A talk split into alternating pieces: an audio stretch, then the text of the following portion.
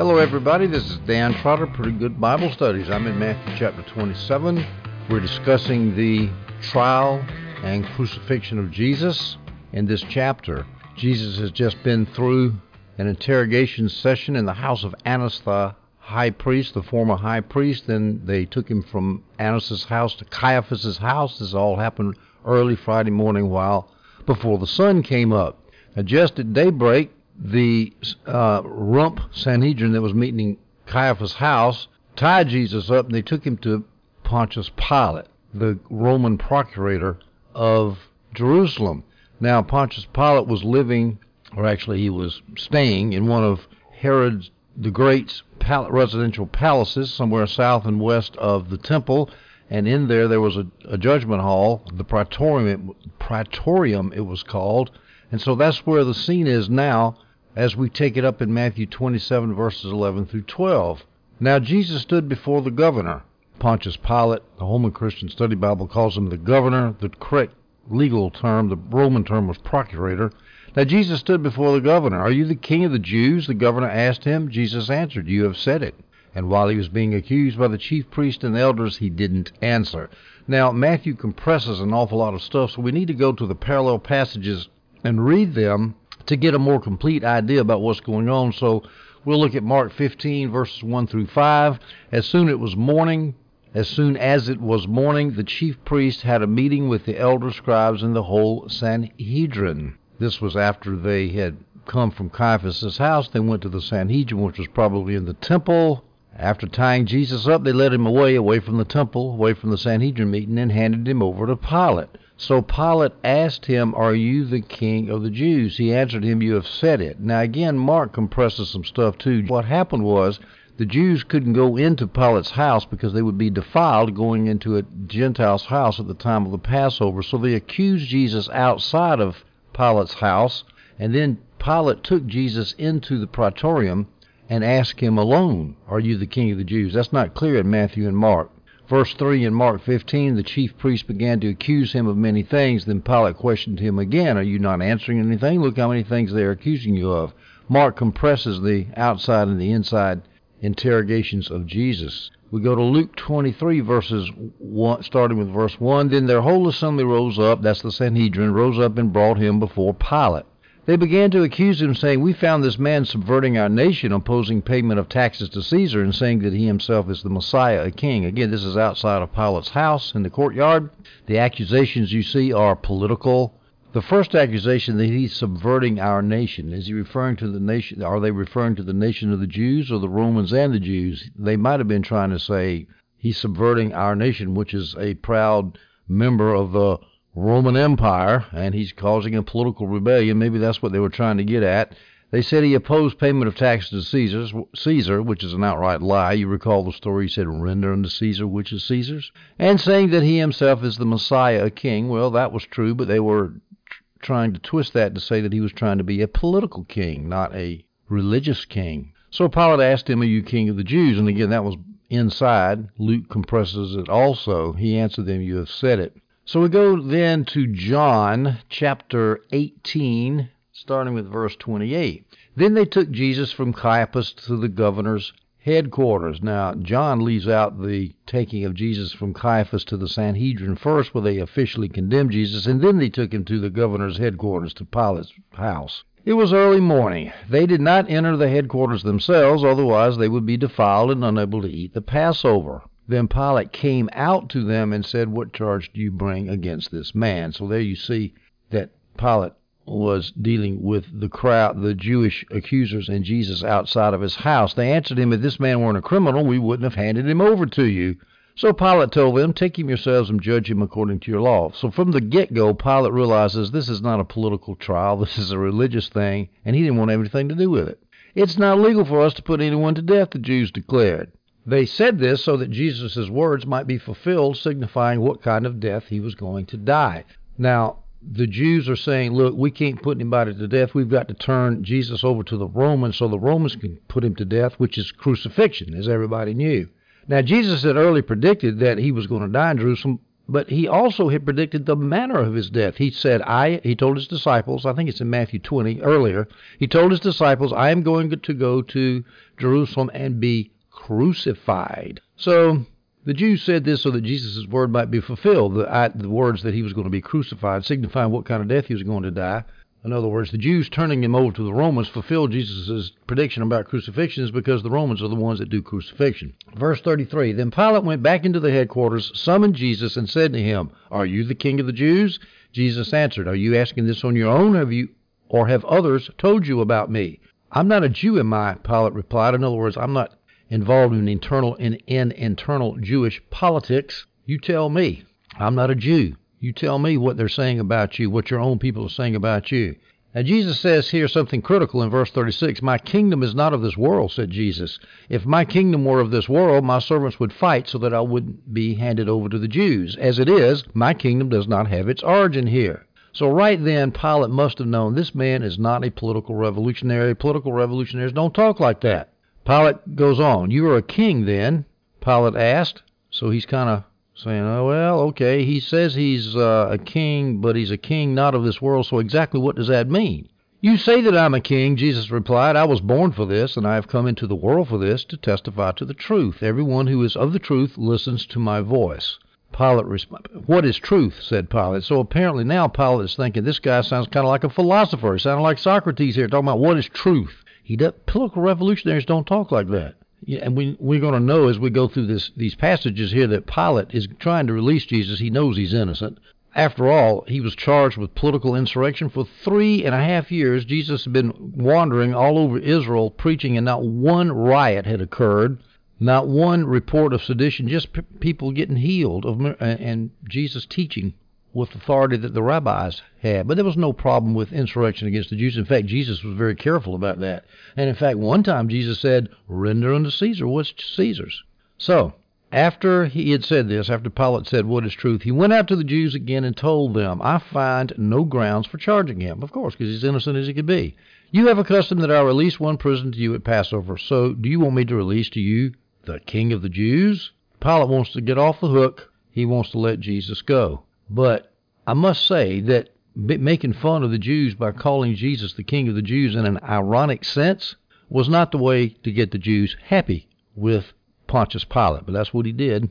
They shouted back, Not this man, but Barabbas. Now, Barabbas was a revolutionary. All right, so you see the Jews' accusation against Pilate basically failed. Pilate wants to get this off of his hands. We'll see later that he turns him over to Herod Antipas in just that hope to get him off of his hands so he doesn't have to take jurisdiction over this ticklish case. He was he, why was he in a jam? Because if the Jews get mad enough, they're going to start a riot, and the Romans are going to have Pontius's head for that, and he doesn't want to start a riot. But on the other hand, he doesn't want to condemn an innocent man either. So so he's and so he's got to he's got to please the Jews enough so they don't start a riot. But on the other hand, he needs to satisfy Roman law also. So he's kind of stuck in the middle. Now Jesus, when Pilate had Jesus alone in the praetorium, away from the high priest and the chief priest and the Pharisees and the scribes. Jesus didn't answer him. In verse 12 here it says Jesus didn't answer. Why? Because he knew the charges were ridiculous and not worthy of an answer, as John Gill says. Plus, he knew all the people in Israel knew that the charges were ridiculous, John Gill says. So this is an obvious kangaroo court. The Jews were so full of wrath and anger that they were making themselves look silly. But Jesus is not going to answer charges that, that are stupid. Jesus knew that when he successfully answered those charges, they would just invent new charges. Because hell high water, they were bent on destroying him, and it didn't matter, so he just stood there. And I don't blame him. He knew the charges were contradictory and self refuting, says Clarke. I know a contradictory clause. Clarke doesn't give any examples, but the thing about in Luke 23 2, where the the Jews tell Pilate, "We found this man subverting our nation." Really, opposing payment of taxes to Caesar. He never said that. He said, "Render unto Caesar what is Caesar's." So the charges didn't really hold up, and Pilate knew they weren't going to hold up. Matthew 27, verses 13 through 14. Then Pilate said to him, Don't you hear how much they are testifying against you? But he didn't answer him even one charge, so that the government was greatly amazed. Now, the reason that Pilate was amazed was because usually defendants try to talk their way out of what's being charged against them, especially when their life is in danger. But Jesus didn't even try. John Gill says that Pilate's actually kind of asking, being friendly to him. He said, Don't you hear how much they're testifying against you? Stay, say something in your defense so I can let you off. Jesus probably knew that even if Pilate let him off, he was still going to get caught by the Jewish mob, he was he was still going to get nailed no matter what he did. So there's no point. So he didn't he didn't try to defend himself at this point. Now, at one point in Annas's place, when somebody slapped him, he did defend himself, but here he didn't because I guess by now it was obvious there was no no hope of him getting off. Why was Pilate amazed? Jesus had spoken with weight and authority all throughout his ministry. He had won thousands to his cause by his teaching. He had often silenced the scribes and the Pharisees. He did that all the time, made them look like monkeys, made them shut up. No man had spoken like him before, as it says in the scripture somewhere, and he was charged with a capital crime. Well, somebody like that, who seemed utterly fearless of death and who could teach like that, the majesty of his presence is enough to make Pilate realize this guy is unusual. He is not a revolutionary. Now, the fact that Jesus didn't answer actually fulfills Scripture, prophecy. Isaiah 53, verse 7. He was oppressed and afflicted, Isaiah says, yet he did not open his mouth. Like a lamb led to the slaughter, and like a sheep silent before her shearers, he did not open his mouth. Perfect fulfillment of prophecy right there when Jesus didn't answer. And again, let me repeat the reason Jesus didn't answer because he knew that Pilate could in no way oppose the Jewish mob, and events actually proved him right because Pilate finally had to say, You take care of this, I wash my hands of it, and he turned Jesus over to the mob. Matthew 27, verse 15. At the festival, that's the Passover, the governor's custom was to release to the crowd a prisoner they wanted. Now, nothing of this custom is known outside the Gospels, according to my NIV study Bible, but it was a custom that was there Probably it might have been a Roman custom instituted to get the favor of the people. Speculate John Gill and Adam Clarke, and this custom, this practice became customary over time. The festival, of course, was the Passover festival, which is about the time of Jesus' crucifixion. And John chapter 18 explicitly says it's at the Passover. So we go to Matthew 27, verse 16. At that time, they had a no- notorious prisoner called Barabbas.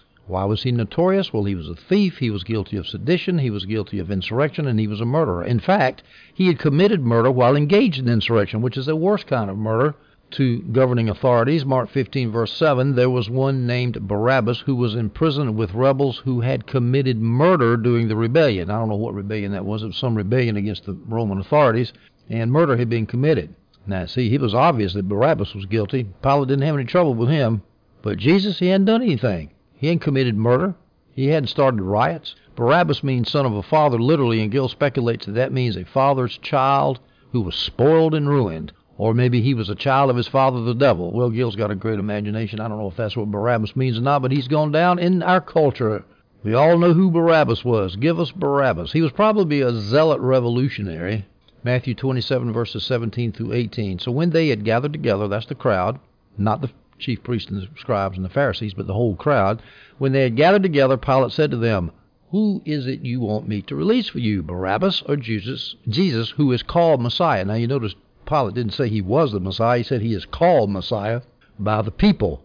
And of course, I'm sure he's baiting them a little bit. Look, he's people are calling him the Messiah. You want to kill somebody who a lot of people in this crowd or a lot of people in Israel think is the Messiah. You want me to kill him? Or would you rather me kill a man who is known to be a murderer and a revolutionary? Verse 18 For he knew, Pilate knew, they had handed him over, the Jews, the Jewish leaders, had handed Jesus over because of envy. In other words, it wasn't because of a political crime against the state that they had handed him over. It was because they were religiously jealous that Jesus had taken their place in the kingdom of Israel. And he knew it was a religious thing, and he knew that the Pharisees were full of it. And the high priests and the Sadducees were just full of hatred and envy. They didn't care about justice. Now, how did he know that? Well, he could look at their faces.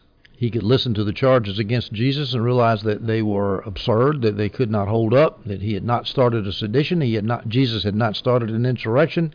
He knew about Jesus' popularity, and so he figured Jesus is popular, therefore the Jews are envious. They were, turned him over because of envy. And they and Pilate could also tell the Jews weren't interested in the peace and tranquility of the Roman Empire. That was farthest thing from their mind. And, they, and he was not a stupid man. He knew what they were doing. Now, when Jesus, when Pilate said, "Who is it you want me to release for you, Barabbas or Jesus?" There's a couple of options when we try to describe the motive that Pilate had in proposing Barabbas as a candidate for release. First option, maybe Pilate was trying to defame Jesus by comparing him with a notorious murderer. In other words, he's saying, look at here. We got a notorious murderer up here, and we got somebody who's, who's in the same boat as this terrible murderer Barabbas, so he must be lousy too. No, I don't think so. That's it can't be. John Gill denies that, and I deny it too, because Pilate is trying to get Jesus off because he knows he's innocent. So the other option is that, G, that what Pilate is doing here, he's trying to put up a notorious, terrible guy. Say, look, I am willing to let this nasty, stinking murderer loose, and you know the charges against him are very, very serious. I'm willing to forgive all those charges if you just let Jesus go. And he figured the Jews, Pilate figured the Jews would not be so low as to choose Barabbas over Jesus. I mean, after all, Barabbas was a notorious murderer, as I just said, and also because Jesus had recently been so popular. So he figured, well, they were saying Hosanna to the King just last week, so they must go. They, they're going to let Jesus go and get me off the hook here, so I don't have to condemn an innocent man. Well, we have a question here.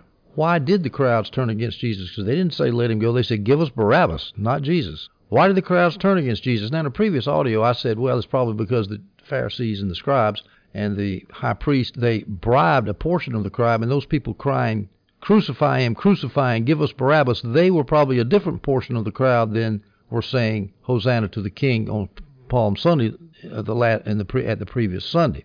Well, on further reflection, I'm thinking that might not be so. It could be that those people who were crying out, Hosanna, Hosanna to the King, might have changed their minds when they saw that Jesus had been condemned not only by the Jews, but he was standing up there in front of a Roman court, and the crowd might be thinking, mm, well, a Messiah is not going to be caught and turned into a criminal. Jesus must have been a fraud. He must have been an impostor, and that's why they got angry and turned against him. That is an idea. So it could be either one, either the gold or the and and the scribes and Pharisees could have gone into the crowds and say, "Look, you don't condemn if you don't let Jesus go, he's going to start a messianic movement, and the Romans are going to come in here and they're going to wipe us out." Could have been saying that. Or they could have been saying, look, he's guilty. He wouldn't have been caught and put in, put on trial like he's being put on trial here. But at any rate, the crowd turned against Jesus, or a good portion of the crowd turned against Jesus. So Jesus is abandoned by his disciples. Now he's been abandoned by his by those who were saying Hosanna to the King the week before. Jesus knew what it was like to get popularity and lose it real fast, and he knows he's about to die. He knows there's no hope now in, in, in the natural sense of saving his natural life. Matthew 27, verse 19. While he was sitting on the judge's bench, that's Pilate, there was a, a bench that uh, was in the praetorium where judges sat. His wife sent word to him. His wife is unknown to history. We don't know her name. His wife sent word to him, Have nothing to do with that righteous man, for today I've suffered terribly in a dream because of him. And the ancients really took dreams seriously. And here Pilate's wife is saying, even she realized in her dream Jesus hadn't done anything wrong don't do it because they had a terrible fear of of harming an innocent person because that innocent person might come back to haunt them. This incident is found incidentally only in Matthew's gospel. There are no parallels. Now, Pilate's wife probably already knew that Pilate had condoned that evening meeting at Caiaphas's house where that rump of the Sanhedrin had convicted and condemned Jesus and the servants slapped him and beat him. She probably knew that the Sanhedrin had met in the morning and legally and officially condemned Jesus and she had probably heard that Jesus' case had been handed over to Pilate. And by that time, she starts thinking about her dream. She says, You know, uh uh-uh, uh I, I don't want my husband to be a part of this. Now, where did that dream come from? This is an interesting speculation because we don't know where dream, whether her dream came from, but one speculation is the dream came from God. This is Adam Clarke suggests this. But there's a problem with that that I bring up, why would God interfere with his predetermined plan to offer Jesus up as a sacrifice? Well, to answer my own objection, I, I could say, well, maybe God wanted to have one more witness of Jesus' Jesus's innocence. Here's some examples of the witnesses of Jesus' innocence. Judas, his betrayer, said, I have sinned. I have condemned an innocent man. He told that to the high priest as he was, as he was trying to return his 30 pieces of silver. Pilate said more than once he could find nothing guilty in Jesus. He looked at the Jews and said, "There's nothing. I can't charge him with anything. He's he's innocent." And now we have Pilate's wife. Again, there's a there's a reason for all this. We want to see that Jesus was was unjustly condemned, that he truly was the sinless Messiah. Some people speculate it was the devil to keep that gave that dream to Pilate's wife to keep Jesus from being the sacrifice for the sins of the world. I don't think so. I don't think that's true. I I don't know why I don't think it's true. I just don't. Another option, third option, was just a natural dream. She would be thinking about all the things that had happened in Jerusalem in the last week. The whole city was in an uproar, and her husband must have talked to her about what was going on, and so she just dreamed. I don't know, but at any rate, even she in her dreams knew that Jesus was innocent. What did she call him? She called him that righteous man. What kind of a criminal is called that righteous man by the wife of the governing authority? Matthew 27, verse 20. The chief priests and the elders, however, persuaded the crowds to ask for Barabbas to execute Jesus. And this is where people come up with the idea that the crowds that were yelling for Jesus' execution and for the freedom of Barabbas were actually a portion of the crowd that had been persuaded by the chief priests and the elders. How did they do the persuasion? Well, they could have told the crowd that Jesus had been unanimously condemned by the Sanhedrin, so therefore he must be guilty. And then they could have told the crowd that if the Romans hear of a Messiah, of someone who claims to be the Messiah, they're going to crush Israel. So don't you don't you say give us Jesus, say give us Barabbas instead. Matthew 27, 21 through 22. The governor, that's Pilate, asked them, the crowd, which of the two do you want me to release for you? This is the second time he's asked, because again, he didn't like the first answer, Barabbas. He's still trying to get Jesus off. Barabbas, they answered. Pilate asked them, What should I do then with Jesus, who is called Messiah? So he's still trying to get Jesus off. He says, "Okay, I'm. Uh, they want Barabbas. I'll let him off." And logically, that would imply that Jesus, therefore, must be executed. But Jesus, instead of following that implication and say, "Okay, well, I'll execute Jesus," he asked the question, "Well, what should I do with Jesus? Do you really want me to kill him?" They all answered, "Crucify him." Pontius Pilate was probably astonished that when the first time he asked the crowd, "Who should I release?" he was probably astonished when they answered Barabbas. He was probably expecting Jesus. So that's why he asked the second time. He couldn't believe that they would ask for a notorious murder over this innocent man. The Apostle Peter later attacked the Jewish crowds for choosing Barabbas over Jesus. In Acts chapter 3, verse 14, in Peter's Pentecostal sermon, Peter says this But you, the crowd, denied the holy and righteous one and asked to have a murderer given to you. You preferred a murderer over the holy and righteous Messiah, the Son of God. Of course, they were cut to their quick, a lot of them. A lot of them got saved. Matthew 27, verse 23. Then he said, Why, Pilate, says to the crowd, Why should I kill Jesus? What has he done wrong? He's still professing Jesus' innocence. But they kept shouting, Crucify him all the more. You see, the more Pilate kept saying he's innocent, the louder the crowd get, the angrier they got, and the more they kept shouting, Crucify him all the more. The more the crowd saw that Pilate wanted to free him, the more vicious they got. And that means that they were approaching the riot stage, and Pilate realized, I'm in trouble here, because if the riot starts, the Romans are going to have my neck. Matthew 27, verse 24. When Pilate saw that he was getting nowhere, but that a riot was starting, instead he took some water, washed his hands in front of the crowd, and said, I am innocent of this man's blood. See to it yourself. So Pilate realized he couldn't spring Jesus without a riot. He wasn't going to have a riot because of fear of the Romans. So he washed his hands, the universal symbol of, I'm not having anything to do with this. I'm not guilty of his blood and said, I am innocent of this man's blood. See to it yourselves. In other words, you kill him. I'm not going to crucify him. But the problem is, is you can't just wash your hands and get away with that. Pilate is the legal official in charge. He murdered Jesus. He can't just wash his hands of the affair. When he turned Jesus over to the crowd, he was committing judicial murder. And no amount of hand washing is going to get rid of that. Where did this idea of washing hands come from? Gill said it was a Jewish custom that came from the law because they were always washing their hands in various sacrifices. Like in Deuteronomy 21:6, all the elders of the city nearest to the victim, that's a cow, excuse me, that's the victim of a murder, excuse me, will wash their hands by the stream over the young cow whose neck has been broken. So the Jews washed their hands a lot. The Gentiles had a custom to wash their hands to expiate a murder and the Greeks and the Latins had such customs. Adam Clarke has dug up, and it's in our culture now. You know, I wash my hands of that. We have that as a common expression because of what Pontius Pilate did here. But as I said earlier, Pilate could not distance himself from his crime. As John Gill says, he scourged an innocent man. And this is interesting. He kept saying, I'm going to let him go, I'm going to let him go. And he scourged him. Well, if he's innocent, why are you going to scourge him? Why are you going to whip him if he's innocent? He knew the man to be innocent. He whipped him anyway, and then he delivered him up to be crucified. He could have commanded the Roman legions to disperse the crowd as Adam Clarke said, and Adam Clarke said what Pilate did was quote unquote inexcusable, and it was. He murdered the Son of God judicially because of his fear of what's going to happen with his Roman bosses. The ironic thing is, is that he was such a lousy governor. He got the Samaritans so angry at him. Samaritans complained to the Romans, and in AD 36, the Romans relieved him of his procuratorship, his governorship, and two years later, after that, depressed, he killed himself. I wonder if he was depressed because he had killed that innocent man. You never know. It could have been. He killed the Son of God. You know, that might have psychological implications. Matthew 27, verse 25. All the people answered, His blood be on us and our children. Now, this is a key verse here, and I'm going to finish up this video with it, this audio with this verse. The crowd answered, His blood be on us and our children. Now, why did they say that? Well, they didn't think Jesus was innocent. They probably thought Jesus was guilty. So they're saying, if he is innocent, then that innocent blood will call out for justice to heaven, and heaven will judge us and our children.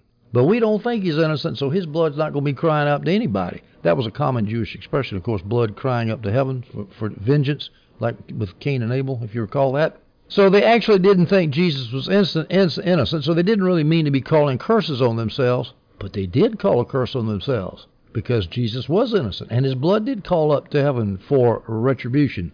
Wrath came upon them to the uttermost, as John Gill says. The entire destruction of their temple, city, and nation occurred in AD 70, and it's remarkable that many of them were killed by crucifixion. Just as Jesus was killed by crucifixion, so were many of the of that Jewish generation killed by crucifixion. The Romans ran out of room for crosses, Josephus says in the War of the Jews. They also ran out of wood for the crosses. They didn't have room to, to nail the corpses to the walls of Jerusalem anymore, and they didn't have any more wood to make crosses to nail the victims on.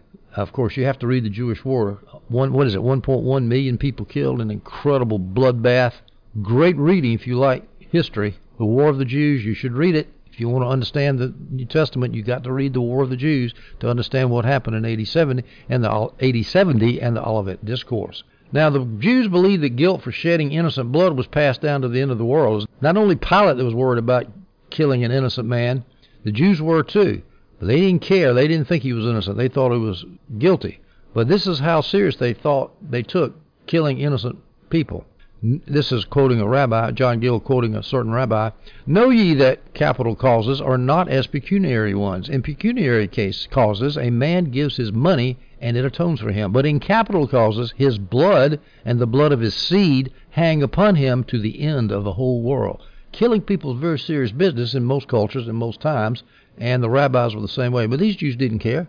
They were absolutely convinced that Jesus was guilty, and we don't care. Let his blood, let let the penalty for us killing him come down on us and our children. Now, we get to something that's very important here. What does children mean? Now, all throughout history, people have said, see, the Jews are cursed because they killed Jesus. This led to all kinds of anti Semitism in the Middle Ages, and people have still been out of shape to this day, especially Jews, about this kind of thing. In fact, I think I remember reading several years ago that the Passion, the, the great Passion play that's in, uh, where is that? somewhere in Germany. I forgot the name of it. The German town there they had to take it out of the play or something because the Jews said the current uh, present day modern Jews said it was anti-Semitic. Well, this is very unfortunate because that word for children there is not descendants. It's not descendants. It means your first, your children and your immediate family. And so what Jesus is saying, what these people are saying is his, here is his blood be on us and our children, which is one generation later, which is 80, 70, and that's it. That actually came to pass the blood came on them. The, the judgment for killing Jesus came on them, but it was expiated in AD 70. Once Jerusalem was wiped out, there's no Jew guilty for the killing of Jesus after that. So all that stuff during the Middle Ages, when the Catholic Church is blaming the Jews, they were wrong about that. Many people say that Jews are cursed all throughout history to this day, as I just said. Here's a quote from Adam Clarke Their children or descendants have the same curse entailed upon them and continue to this day. And Adam Clarke is no Catholic. He's a Protestant saying the same thing. To, the, to his day in the 19th century, Jews are cursed. That's not what this verse means. Now, why is this not so? The word is children, not descendants, as I just said. Now, here's a quote from a guy on the internet named Todd Baker. I don't know Todd Baker, but he had a good article here. Quote, the meaning of children in the cry of the crowd in Matthew 27:25 does not mean all the subsequent descendants of those Jews who rejected Christ in Matthew 26 and 27. The word in the Greek text of Matthew can also mean a child of parents. In the context of verse 25, it refers to the offspring of the unbelieving Jews of Jerusalem who shouted for Christ to be crucified. This at once limits the meaning to only one generation and corresponds with the judgment of Jerusalem in AD 70. So the curse does not carry beyond the first generation. Temporally, the Jews expiated their sin in AD 70. Of course, eternally and spiritually, they have to accept Jesus to forgive them, which could, of course, have happened. But as far as the temporal punishment, that happened in AD 70, and we need to forget about Hitler and all that, refer, uh, destroying the Jew, Jews in Germany because of what, what the first century Jewish leaders did to Jesus. As I said earlier, the disregard of this distinction between descendant and children justified terrible anti Semitism in the Middle Ages. The curse was not on all Jews, just the ones who killed Jesus. Now, look, think about this. If the curse was on all Jews, how about the disciples of Jesus? Every one of them was Jewish. How about Jesus? He was Jewish. Well, they obviously, the disciples weren't cursed. We could just as logically say that all Italians are guilty because Romans killed Jesus. We don't say that. That's why some of these reparation people, we're all guilty of slaveholding because some white people own slaves, so therefore all white people are guilty. That's nonsense. We could say the same thing about the Chinese. They used to have slavery. All Chinese today are guilty because earlier Chinese people owned slaves. It's absolute nonsense. This race guilt type of idea is nonsense. And, and by the way, a lot, that's the idea is not dead. There are people today in the Church of Jesus Christ calling for reparations against white people to pay for slavery, despite the fact that most of the white people living today had nothing to do with slavery. 80% of the people in the South didn't own slaves. How about all the, the Irish people? They didn't own slaves. They were more abject circumstances than the slaves were, as Thomas Sowell has pointed out.